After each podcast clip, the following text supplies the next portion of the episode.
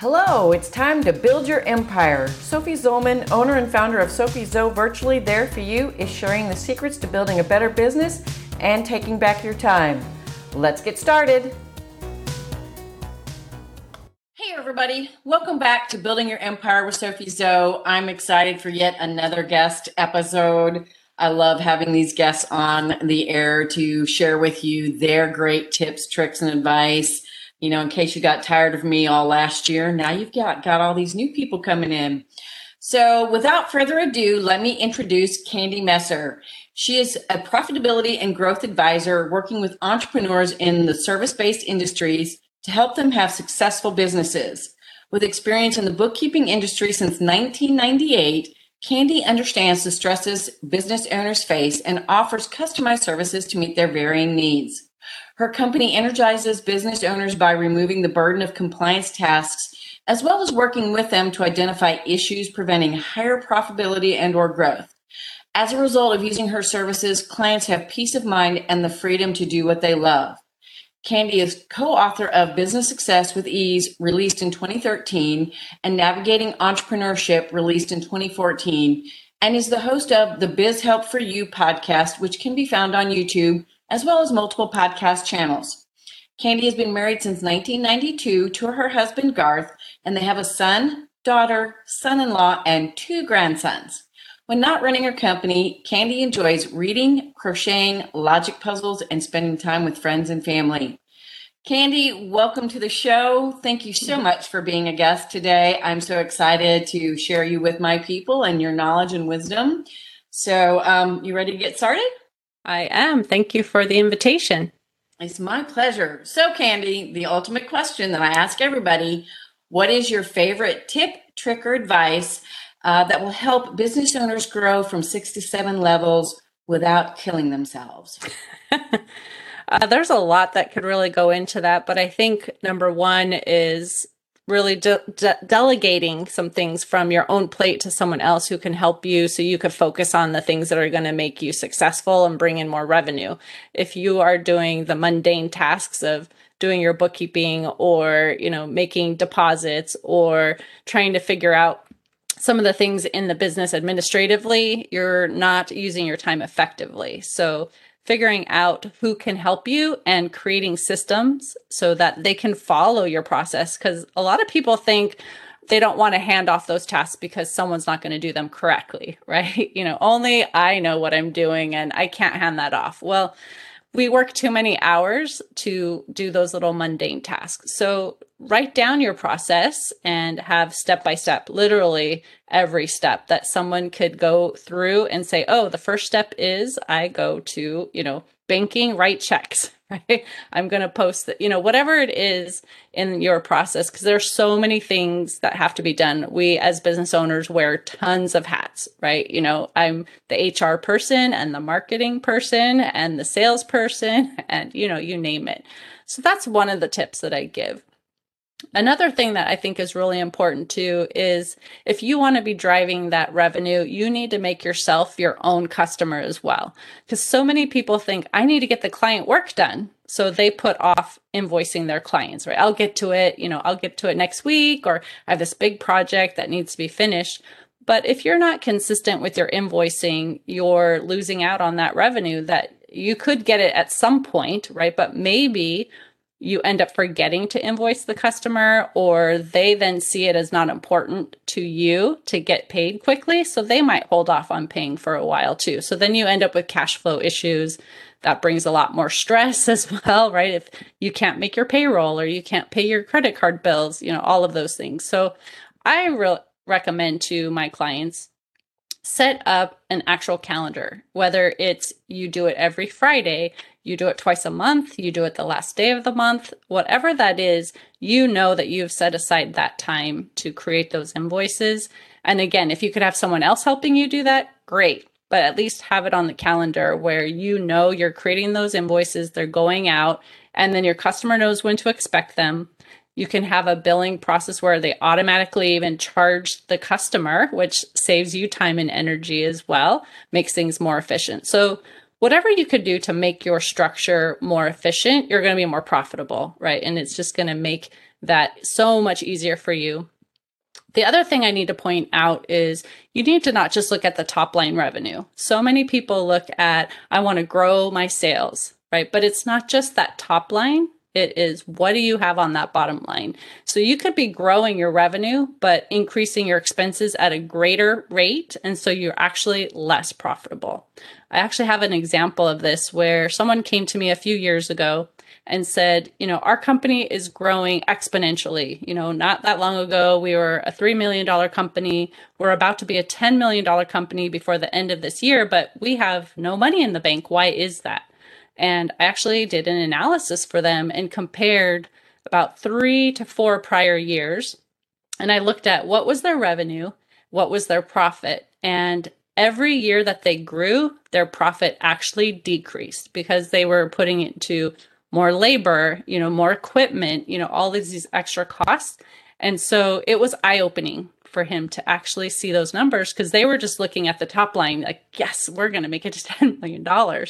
But they were down to about 2% profit, where a couple years before they had much more profit at the end of the year. So those are some of the things that I talk about that are important for business owners to really look at and see what can they be doing to streamline the process and have other people help them so that they can be doing the things that are going to generate even more revenue. I love that. And I, I have to say, I can totally relate to that person that was like, I'm making so much more money, but it's like there's not much left over. What's going mm-hmm. on? Um, my I experienced that myself in um, 2020, and I was really bad about looking at my numbers. I will confess. Mm was bad about looking at my numbers. I was looking at that top line. Oh my God, I made my best month ever. I did this and I did that. And then, you know, someone would look at me, so what was your profit margin? I'd be like, um, I don't know. So mm-hmm. when I started looking at that, I went, oh my gosh, I didn't get down to 2%, but I had gotten down to like 15% and mm-hmm. total wake up call. And yet that's when you go, okay, now we got to look at not only expenses, but do I need to raise my prices? Mm-hmm. Do I need to to sell things differently? What what do I need to do? You know, because cutting expenses is great, but in some cases you can't cut the expenses right. because then you can't keep up with the workload and it's a clear sign you need to raise your prices. Mm-hmm. So yeah, knowing your numbers is huge. Um, right. And or go ahead. I was going to say that's just so true because so many people will not look at the numbers until they just have to get their taxes done, right? So they'll put the stuff together. Even if they're using someone like me that has the financial reports prepared for them, often they're not looking at them. And I don't know Sometimes it might be because they're busy. Maybe they're feeling overwhelmed with understanding. And we even offer, like, we'll sit down with you and go over this information with you. And I don't know if sometimes people are embarrassed, maybe that they don't understand, like, the numbers are not as great at math or something, and they're afraid, like, to really take a deep look. So they're thinking, oh, I'll just do it for taxes. But there's so much that you can change by looking at those numbers and finding out, like, oh, we're overspending kind of in this category and making that change now to be even more profitable profitable because there are some things you probably can make a change to that would make a significant impact. Yes, definitely love that. And and and along those lines, if a client comes to you and says, "Candy, you know, this year we're making X. And that's our, you know, our gross revenue this year is X. And, you know, and we know our numbers thanks to you. Next year, we want to increase our gross revenue to, let's say, a million dollars. Let's say they're making mm-hmm. a half a million now, and next year they want to make a million dollars do you have a process and do you assist them with like taking that number and going backwards in time to map out what it's going to take for them to make a million dollars in that next year um, and break it down maybe month by month or whatever the case may be? Do you have that kind of process and consulting with your clients? Those are things that we can do.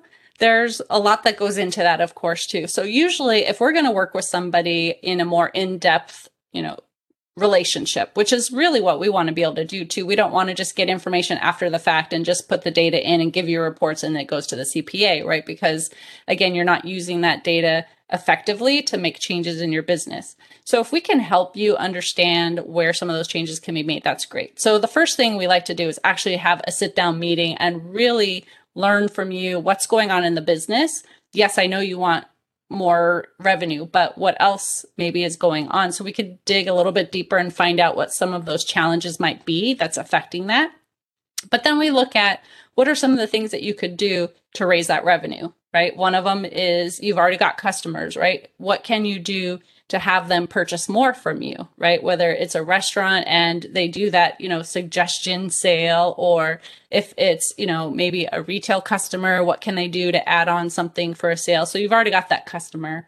Um, but obviously talking about what can you do to draw in new customers that maybe haven't purchased from you anymore um, maybe it's looking at your pricing and changing what that is because a lot of people make mistakes with their pricing too, especially if they're selling a product and they're thinking, well, I'm buying my goods at X dollars. So I just need to double the price or triple the price or whatever that might be. But if they're not looking at all of the costs that are in their business, so your overhead, right? You've got rent and insurance and labor and, you know, all of these different things. So if you're not really taking into consideration all of those costs, you might be underpricing your product. And you can't just look at someone down the street that's selling something and what are they selling it at? Oh, I'm going to do the same thing because they may be set up totally different too. So it's important to really look at like all of these different things to figure out what can you do to drive up that top line number.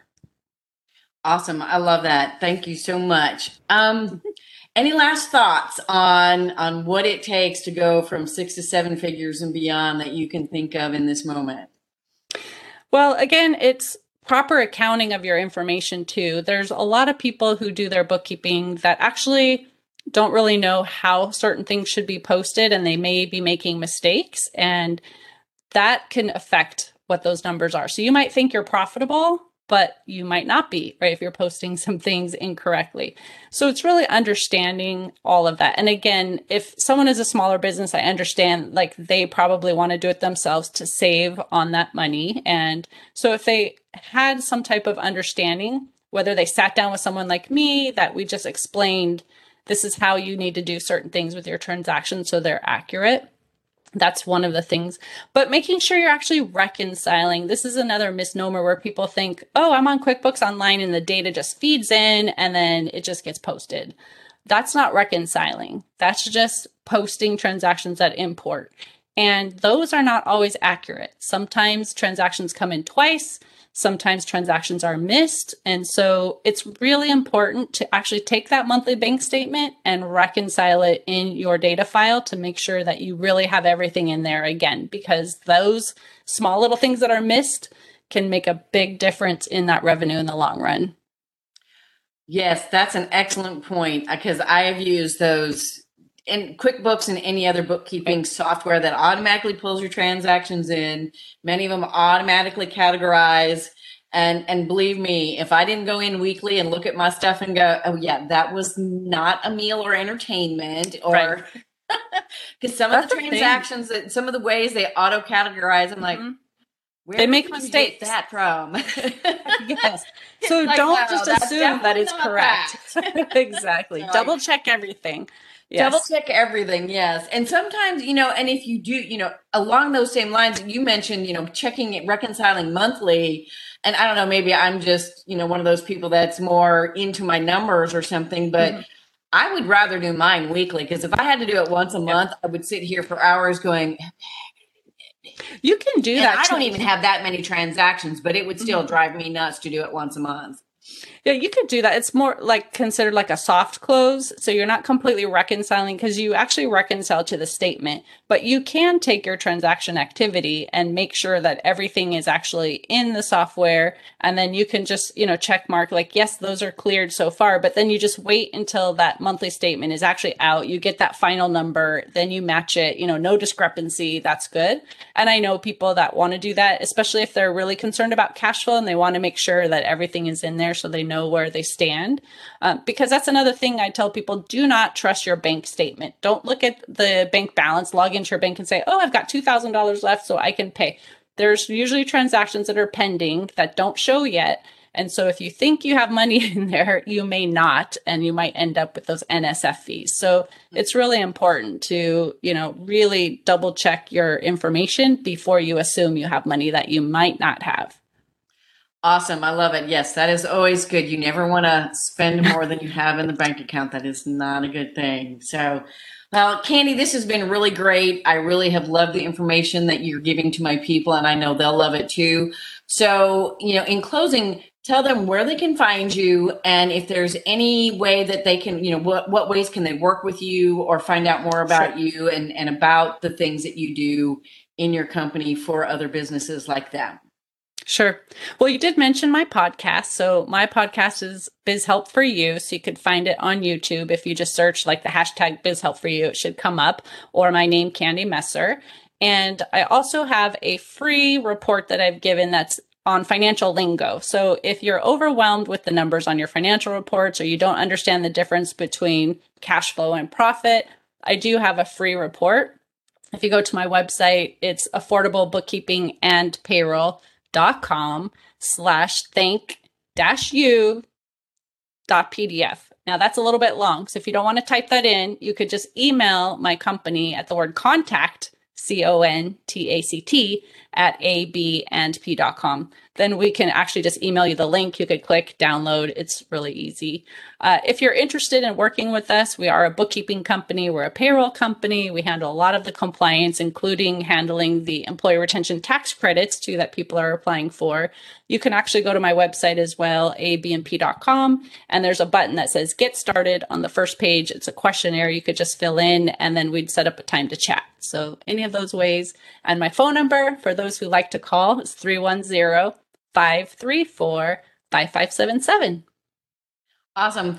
Thanks again, Candy, for being on the podcast. I really appreciate you being here. And thank you to all my listeners for hanging out and listening to us talk about numbers and money and all those good things.